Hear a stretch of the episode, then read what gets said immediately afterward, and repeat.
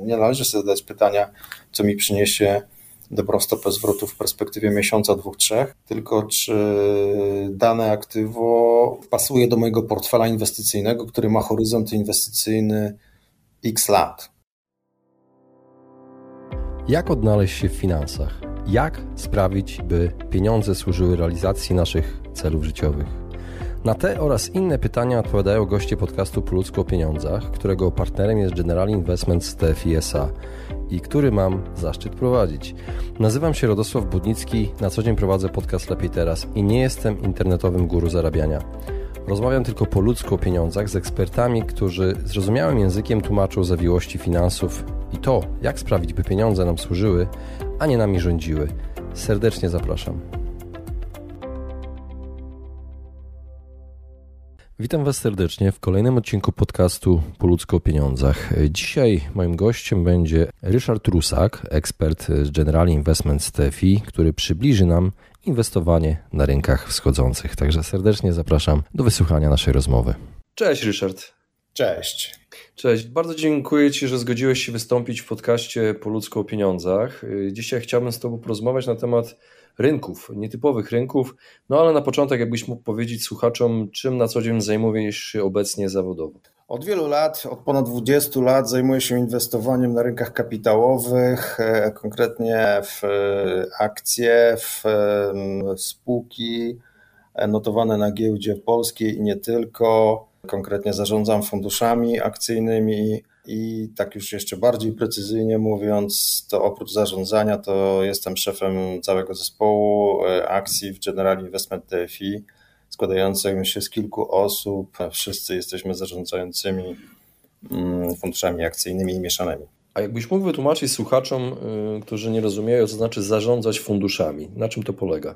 No to tak w dużym skrócie zarządzanie funduszami polega na y, doborze spółek y, do portfela, jeżeli już tak byśmy uprościli to do funduszu czysto akcyjnego, to w zasadzie do doboru spółek i zarządzaniu, zarządzaniu poszczególnymi pozycjami, strukturą portfela, ekspozycją, alokacją w akcje, która może być e, na przykład modelowo w funduszu akcyjnym e, w naszym DFI jest to 90%, to jest takie benchmarkowe, średnie, uśrednione uśredniony udział. On może być oczywiście w praktyce kilka procent wyższy lub kilka procent niższy. Doborem spółek, e, które spółki powinniśmy, w które powinniśmy zainwestować, które, w które nie które w danych warunkach rynkowych przeważyć lub nie doważyć.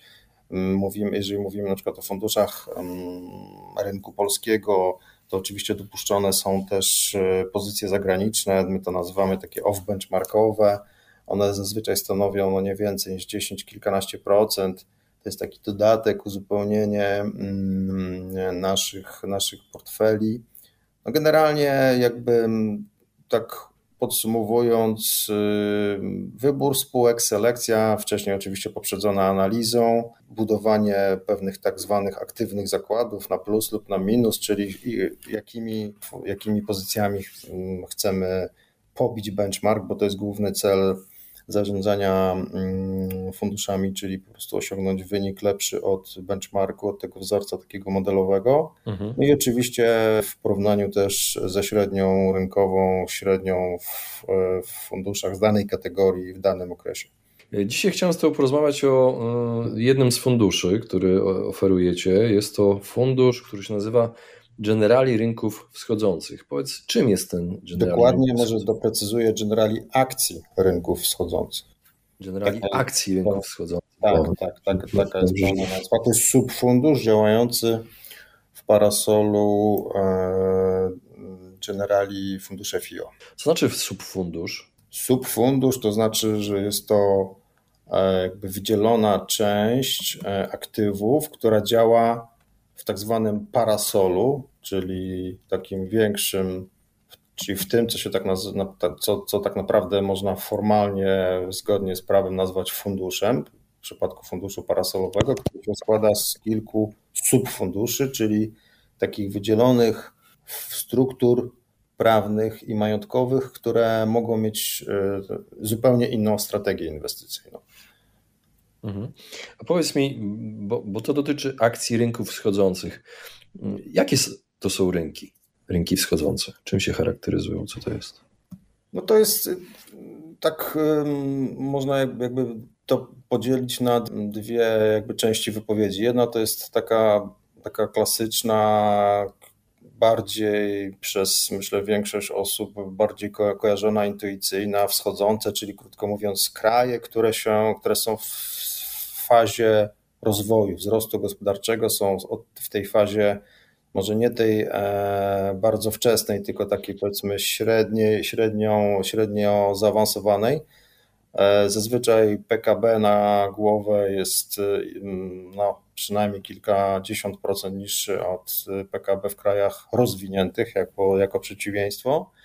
Natomiast y, to jest taka trochę no, taka ogólna, prosta definicja, która funkcjonuje od wielu lat tak naprawdę tutaj ważniejsze jest jakby sama klasyfikacja krajów, którą dokonują no, czy banki inwestycyjne, czy agencje. Takim bankiem Morgan jest e, takim najbardziej no, znanym, wiodącym, mającym decydującą rolę, można powiedzieć, Morgan Stanley, który jest dostawcą, dostawcą, kreatorem indeksów, wielu indeksów, które są przez no, bardzo szeroką rzeszę inwestorów e, instytucjonalnych mm, traktowane jako takie wzorcowe. No i, i ten, ten wspomniany przeze mnie właśnie bank, dostawca, bo to każdy, każdy ma, czy agencja czasami, agencja inwestycyjna, agencja ratingowa, tak jak na przykład FTSE, ma prawo mieć swoją własną klasyfikację. No i to jest zgodnie z tą klasyfikacją globalne rynki, czy kraje, które mm, na świecie, te, te, te, te największe, ale też i trochę mniejsze, są podzielone na kraje rozwinięte, kraje rozwijające się i jeszcze takie, jeszcze, jeszcze w bardziej e, wstępnej fazie wzrostu kraje frontier, czyli takie zupełnie no nazwijmy to raczkujące. Mhm. Ten fundusz, o którym my dzisiaj mówimy, on jest w kategorii emerging markets, czyli tych takich rozwijających się, do których między innymi według tej klasyfikacji należy Polska. A, czyli jesteśmy krajem wschodzącym. Tak. Jesteśmy krajem wschodzącym. No, przykłady. Jakbyś mógł podać, tak żebyśmy mieli jeszcze orientację, jakie kraje jeszcze wchodzą w skład tych poza no to nawet tak e, w dużym stopniu właściwie mogę od razu wymienić te, które kraje, których, na których oparty jest ten fundusz tak geograficznie, okay. no to tu nikogo chyba nie zaskoczę, jak na pierwszym miejscu wymienię Chiny. To jest e, no, na, kraj, który no, naj, największa populacja przez ostatnie wiele lat, taki motor w pewnym sensie napędowy gospodarki światowej, później trochę się to zmieniło. E, akcji, dlatego na przykład akcje chińskie w tym funduszu, w tym indeksie że tak powiem, bo to, bo to trzeba to pamiętać, że mówimy o indeksie, który jest jakby później replikowany w mocnym stopniu w funduszu. Akcje spółek chińskich stanowią około 30%. Na drugim miejscu są Indie. Później y, jest kolejny kraj, który jest i geograficznie, i tak geopolitycznie jednak bardzo blisko Chin, czyli Tajwan. No i Korea Południowa. No Korea Południowa może być pewnym takim no jednak zaskoczeniem, bo jednak pod względem rozwoju gospodarczego, dochodu na, na osobę, na głowę mieszkańca, no to jednak jest to już kraj bardzo mocno zaawansowany, ale on też jest według tej klasyfikacji w, w tym koszyku krajów rozwijających się. No tutaj mnie zaskoczyłeś, skoro południowo, powiem szczerze. E, no dobrze, w takim razie mamy ten taki koszyk krajów e, wschodzących. Czym się charakteryzuje inwestowanie na tych rynkach? To jest bardziej niebezpieczne? Bo tak się kojarzy, bo to jednak e, gospodarki, które dopiero się rozwijają. Niebezpieczne, znaczy to, to mocne słowo, ym, troszkę może nie, no, tak na wyrost, natomiast no, jest to inny, inna kategoria inwestycyjna. W zasadzie można powiedzieć, że w, takich, w takim globalnym ujęciu to zazwyczaj już, już takich na bardzo dużych agregatach, to właśnie kraje są w zasadzie, gospodarki światowe są dzielone, czyli czy rynki kapitałowe na rynki rozwinięte i rozwijające się. To jest takie największe uproszczenie. Mhm. Oczywiście rynki rozwinięte na czele ze Stanami Zjednoczonymi są no, dużo bardziej, mm, dużo, dużo mocniej reprezentowane. Jest to dużo, tak jakbyśmy porównali kapitalizację, to jest co najmniej kilkakrotnie, czyli wartość rynkową tych spółek co, co najmniej kilkakrotnie większa, większe, większe rynki. Przede wszystkim no, one są jednak w innym momencie cyklu gospodarczego, w innym momencie w ogóle rozwoju gospodarczego. Każdy z tych rynków ma swoją inną specyfikę, no bo jednak pomimo, że one są w pewnym sensie jednak skorelowane dosyć mocno, pamiętajmy, że struktura jednak tego koszyka, nazwijmy to, się jednak e, zmieniała w czasie dosyć mocno i jakbyśmy cofnęli się o 10-15 lat temu, to tam dużo, czy może bardziej nawet jeszcze 15 lat temu, tak powiedzmy 2005-2007, kiedy był dobry dosyć czas dla tych rynków, dużo większą wagę w koszyku miały rynki surowcowe. Czyli na przykład Rosja, przede wszystkim Rosja, czy, czy Brazylia, czy która też była postrzegana zawsze jako taki bardziej rynek surowcowy i to ulegało zmianie. W ostatniej dekadzie bardzo silnie wzrósł udział i też w samej wagi i w ogóle i pod względem rozwoju e, udział Chin, a rok 2022, no to y, wiemy co się dzieje, co się działo w tym roku. E, w konsekwencji, e, jeżeli chodzi o konflikt rosyjsko-ukraiński i mm, na początku, w pierwszym, w pierwszym półroczu tego roku po prostu Rosja została wykluczona z tego indeksu, co powoduje, że mm, jakby struktura, struktura mm, geograficzna, ale też i sektorowa dosyć mocno przechyliła się w kierunku Azji, bo oprócz, no właściwie te rynki, które wymieniłem, to one są, one mają największą wagę. Jakbyśmy tak sumowali, to właśnie te Chiny z Tajwanem, z Indiami, Koreą Południową, to stanowią no tak grubo ponad 60%, nawet pod 70-70% całego indeksu. Więc jest to mocne, takie mocne skrzywienie w kierunku Azji, tych największych gospodarek. Tak to dzisiaj mniej więcej wygląda. Y, a mógłbyś tak dokładnie powiedzieć mniej więcej, jak wygląda struktura tego funduszu? Z jakich rynków się składa procentowo? Czy masz jakąś taką wiedzę? No to ja mogę przedstawić takie właśnie 10 mm, największych krajów. To tak okay. częściowo już powiedziałem. No to po kolei od góry. To, jest, to są Chiny 30%, później Indie, tak prawie 15%, Tajwan, niewiele mniej, 13-14%. Później jest Korea Południowa, około 10. No i właśnie dopiero teraz mamy pierwszy rynek e, nie, nieazjatycki, to, to jest Brazylia. I Brazylia stanowi około 6%. Później następny taki powiedzmy, nazwijmy to blisko wschodni, aczkolwiek mocno, no, to wiemy więcej z czym to się kojarzy, to jest Arabia Saudyjska. No i kolejny taki mm, już taki stricte surowcowy to jest y, RPA, około 3%. No ale to właśnie te, te kolejne rynki to już są takie wagi, tak jak mówiłem, Arabia Saudyjska 4%, y, Południowa Afryka 3%, Meksyk 2% zaledwie, to już te wagi są dużo mniejsze. Więc wracając właśnie do tej czołówki, to widać, że Chiny, Indie, Tajwan, Południowa Korea to jest absolutna, absolutna tak, taki core, core trzon całego, całego indeksu, całego rynku emerging markets. Mhm. A powiedz, do jakich inwestorów jest głównie kierowany ten fundusz? No to jest fundusz mm, akcyjny, to jakby tutaj jakby to jest jakby pierwszy taki podział, tak? Czyli dla osób, które po prostu chcą mieć, które szukają inwestycji długoterminowych, czy chcą mieć w portfelu część, część portfela inwestycyjnego ulokowana na długi horyzont, bo to, to jest jakby taki konieczny, konieczny warunek, żeby te inwestycje traktować najlepiej w ogóle w formie jakiegoś portfela inwestycyjnego, tak minimum na 10 lat, to tak to tam oczywiście czasami się tam można spotkać z nieco krótszymi horyzontami, ale mi się wydaje, że najlepiej jest to tak podejść do tego tak w formie takiej inwestycji powiedzmy quasi emerytalnej, czyli tak mniej więcej około 10-letni, jak to, jak to w ogóle do inwestycji w fundusze akcyjne, czy w ogóle w akcje, które są obarczone większą zmiennością, większym, większym ryzykiem. E, no ale ta zmienność też może być taką wartością, taką szansą, w szczególności jeżeli stosujemy strategię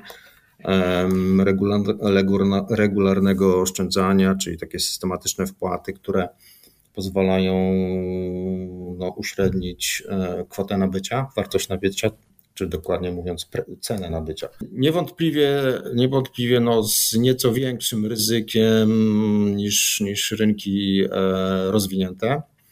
To trzeba mieć tą świadomość, ale z drugiej strony no, jest to właśnie dywersyfikacja, jest to rozłożenie części portfela na jednak inną klasę aktywów, inne, inne rynki, a inaczej, inna, inaczej znajdujące się często w innym momencie w cyklu gospodarczym, no i też mogące się rozwijać no, co do zasady w, w szybszym tempie e, niż rynki rozwinięte. Powiedziałeś ciekawą rzecz właśnie, no, jak właśnie w takich czasach zarobić na rynkach wschodzących, gdy jest niespokojnie na świecie? No to jest takie, ja, ja, takie typowe pytanie, typowe takie trochę dziennikarskie, trochę, trochę medialne, jak w tych ciężkich czasach zarobić. Ja nie chcę powiedzieć, że w ciężkich czasach nie można zarobić, e, ale jest niewątpliwie trudniej. Stosując takie, Zależy na czym oczywiście. Stosując takie klasyczne instrumenty, klasyczne techniki e, inwestycyjne, czyli krótko mówiąc kupienie czy, czy obligacji, czy akcji, czy, fundu, czy poprzez fundusze. No mieliśmy właśnie i na, i na akcjach, i na obligacjach w ostatnim, tak umownie powiedzmy roku, mocną przecenę, co też pokazuje, że jednak e, te, te dwa typy instrumentów potrafią być dosyć mocno skorelowane ze sobą, co z punktu widzenia inwestycji nie jest do końca dobre. Ja tu, ja tu bym wrócił do przede wszystkim do takiego podejścia bardziej długoterminowego. Przede wszystkim moim zdaniem pierwsza w ogóle podstawowa sprawa jest jak to, żeby w ogóle inwestycja mogła być długoterminowa, to inwestor powinien e, mieć jakby od razu w momencie, czy najlepiej jeszcze wcześniej, przed, przed momentem inwestycji, mieć pełną świadomość tego faktu, że przez jakiś czas założony, kilka lat, przyjmijmy to tak bazowo, nie będę potrzebował tych środków, tylko to, jest, są, to są te oszczędności, te, te, te moje, ta moja część moich, moich zasobów, które chcę przeznaczyć na późniejsze potrzeby, a jeszcze im późniejsze, tym lepiej. W związku z tym, jakby takie stawianie sobie pytania, co dzisiaj, na czym mam dzisiaj zarobić, no jest w ogóle wręcz szkodliwe, powiedziałbym, bo to nie o to chodzi. Nie, nie należy sobie zadać pytania, co mi przyniesie dobrostopę zwrotu w perspektywie miesiąca, dwóch, trzech, tylko czy dane aktywo pasuje do mojego portfela inwestycyjnego, który ma horyzont inwestycyjny x lat i czy e, powinienem właśnie i w jakiej, jakiej proporcji, w jakich dawkach, że tak się wyrażę, dane, daną akcję, fundu, fundusz, pakiet funduszy powinienem ulokować w portfelu. Czyli mówisz inaczej, że trzeba mieć zaplanowane inwestowanie, ścieżkę inwestowania i trzymać się mm, tej ścieżki.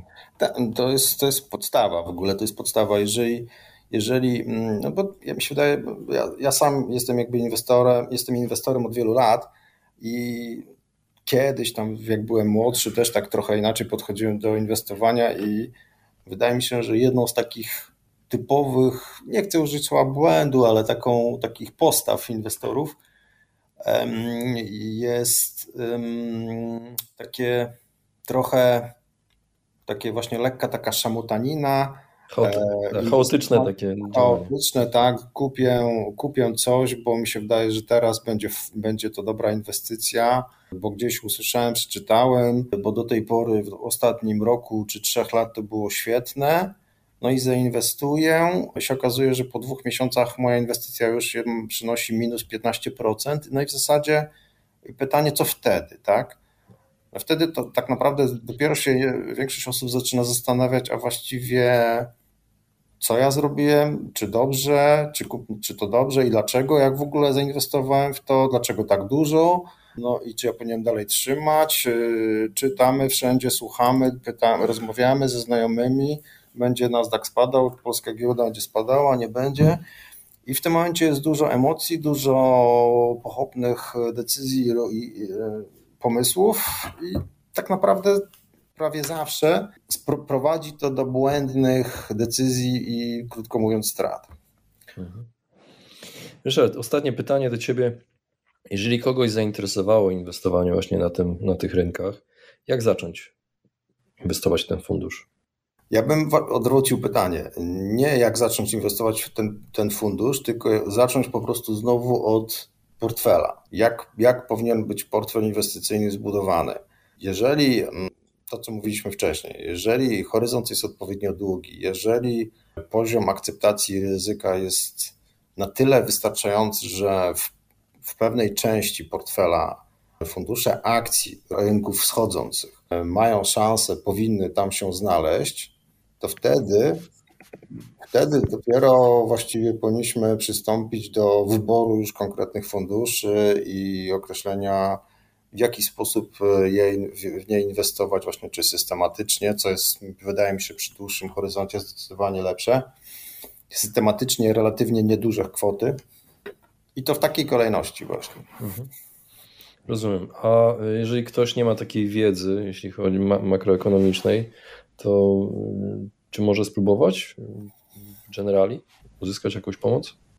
To jak najbardziej. To, to pod, od, do tego służą nasze, nasi koledzy z działów sprzedaży, z działów opieki klienta, którzy są w stanie, są bardzo chętni pomóc y, klientom.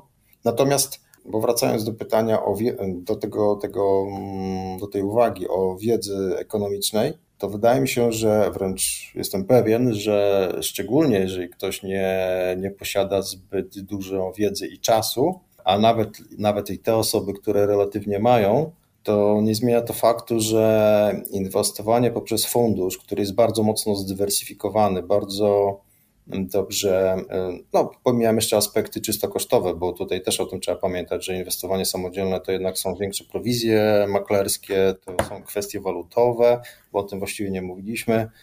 E, ja może tutaj też jeszcze powiem dwa słowa o samym funduszu czy indeksie, który jest odwzorowany. W nim aktywa są lokowane w ponad tysiąc spółek. W tym funduszu MSCI emerging markets. Ponad tysiąc spółek właśnie z tych, głównie z tych rynków, o które częściowo mówiliśmy, ale tam e, poniżej 2%, co się wydaje może, że to są małe udziały, ale tak naprawdę to chodzi o też między innymi taką długoterminową dywersyfikację. Jest wiele ciekawych spółek. Warto dodać, myślę, że to jest bardzo też istotna dla inwestorów e, ważna informacja, jakby sama, same aktywa są denominowane w dolarze amerykańskim, który ostatnio jest no, bardzo mocny, bardzo mhm. Na, na, bardzo silną walutą, właściwie można powiedzieć naj, najsilniejszą na świecie, obok franka szwajcarskiego. Natomiast tam ryzyko walutowe jest zabezpieczone, co oznacza, co jest, e, to jest ważna informacja, bo no nie, to prognozowanie, co się będzie działo z walutami, nie jest łatwe. E, teraz mamy czas takiego podwyższonego ryzyka. E, wiadomo, wojna Rosja, Ukraina, bardzo wysokie ceny surowców, które no, wywołują jednak dużą, po pierwsze, inflację, po drugie, e, no, takie obawy co do spowolnienia gospodarczego i ten region nasz w ogóle Europy Wschodniej ale co za tym idzie też i globalnych rynków wschodzących ze względu właśnie na siłę, siłę dolara, no jest pod lekką presją, jeżeli chodzi o wyceny. Natomiast jeżeli w którymś momencie ta sytuacja się, się odwróci, jeżeli mm, złotówka będzie się umacniała do koszyka walut, no to my tego, czyli mm, można powiedzieć, że jeżeli, jeżeli inwestor ma ekspozycję na rynki E, denominowane w innych walutach, na aktywa denominowane w innych walutach, no to przy mocnej złotówce mógłby ponieść straty. Mhm. Tutaj takiej sytuacji nie będziemy mieli, bo waluta jest zahedżowana. W związku z tym mocna złotówka, która w pewnej perspektywie nadejdzie, no ja nie chcę teraz wróżyć, czy to będzie szybko, czy nieco później, ale wierzę, że tak będzie, będzie dla tego funduszu dobrą informacją, ponieważ nie, nie będzie bezpośredniej jakby straty walutowej ze względu na to, że właśnie te aktywa, w które fundusz lokuje, e, zaczną spadać w złotówce. Takiej sytuacji nie będzie, bo będzie waluta zahedżowana. A po drugie, no tak e, zazwyczaj, tak było historycznie, że jeżeli złoty miałby się umacniać, to zazwyczaj jakieś powody ku temu by były. Czyli krótko mówiąc, poprawa perspektyw gospodarczych, obniżenie ryzyka inwestycyjnego, co jednocześnie sprzyja inwestycjom właśnie w e, aktywa z krajów rynków wschodzących, rynków rozwijających się, czyli jakby tutaj my jesteśmy w tym jednym koszyku, ale pewne prawidłowości są dosyć podobne. słabszy dolar e, dałby taką ulgę, ulgę inwestycyjną dla całego koszyka rynków, aktywów rynków wschodzących. Zazwyczaj by to się wiązało z takim polepszeniem nastrojów inwestycyjnych i w konsekwencji to byłby ten czas zdecydowanie sprzyjający dla inwestycji w akcje rynków wschodzących. Ryszard, dużo informacji. Bardzo Ci dziękuję e, za rozmowę. Więcej informacji można uzyskać na stronie generali-investments.pl. Nazwa funduszu, powtarzam, Generali Akcji Rynków Wschodzących, tak? Tak jest. Wszystko się zgadza. Subfunduszu. Subfunduszu. Bardzo Ci dziękuję za rozmowę. Dziękuję bardzo. Do usłyszenia. Właśnie wysłuchaliście podcastu Po ludzku o pieniądzach. Mam nadzieję, że Wam się podobało. Jeśli tak, poświęćcie swój czas, proszę pozostawić swoją recenzję na Apple Podcast. Jeżeli macie pytania lub propozycje dotyczące kolejnych audycji, piszcie do mnie na fanpage'u Po ludzku o pieniądzach i do usłyszenia następnym razem. Pozdrawiam serdecznie. Informacja prawna w zakresie subfunduszy Generali Fundusze FIO oraz Generali Fundusze SFIO. Niniejszy materiał ma charakter promocyjny lub reklamowy. Generali Investments Towarzystwo Funduszy Inwestycyjnych SA działa na podstawie decyzji Komisji Papierów Wartościowych, obecnie Komisja Nadzoru Finansowego z dnia 1 czerwca 1995 roku. Numer decyzji KPW myślnik 4073 myślnik 1 łamane na 95 i świadczy usługi pośrednictwa w zbywaniu i odkupywaniu jednostek uczestnictwa.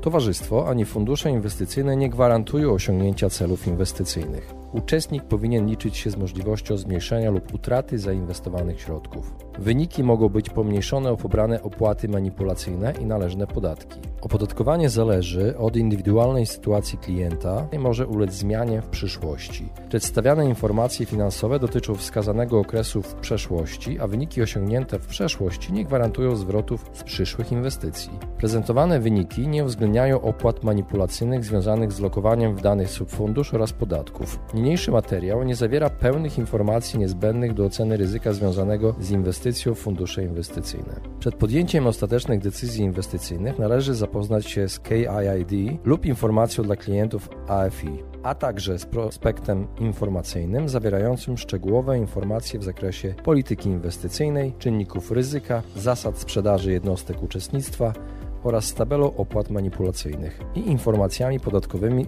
dostępnymi na stronie www.generali-investments.pl. Dokumenty są sporządzone w języku polskim. Ryzyko inwestycyjne subfunduszu opisane jest w punktach opis ryzyka inwestycyjnego związanego z polityką inwestycyjną subfunduszu z uwzględnieniem strategii zarządzania i szczególnych strategii inwestycyjnych stosowanych w odniesieniu do inwestycji na określonym obszarze geograficznym, w określonej branży lub sektorze gospodarczym, albo w odniesieniu do określonej kategorii lokat albo w celu odzwierciedlenia indeksu i opis ryzyka inwestycyjnego związanego z uczestnictwem w subfunduszu. Informacje zamieszczone w niniejszym materiale nie stanowią usługi doradztwa inwestycyjnego, udzielania rekomendacji dotyczącej instrumentów finansowych, jak również nie stanowią informacji rekomendującej lub sugerującej strategię inwestycyjną lub rekomendacji inwestycyjnej opisanych w artykule 3 ust. 1 punkt 34 i 35 rozporządzenia Parlamentu Europejskiego i Rady Unii Europejskiej nr 596 łamane na 2014 w sprawie nadużyć na rynku. Uzyskany wynik będzie się różnić w zależności od funkcjonowania rynku i okresu posiadania inwestycji.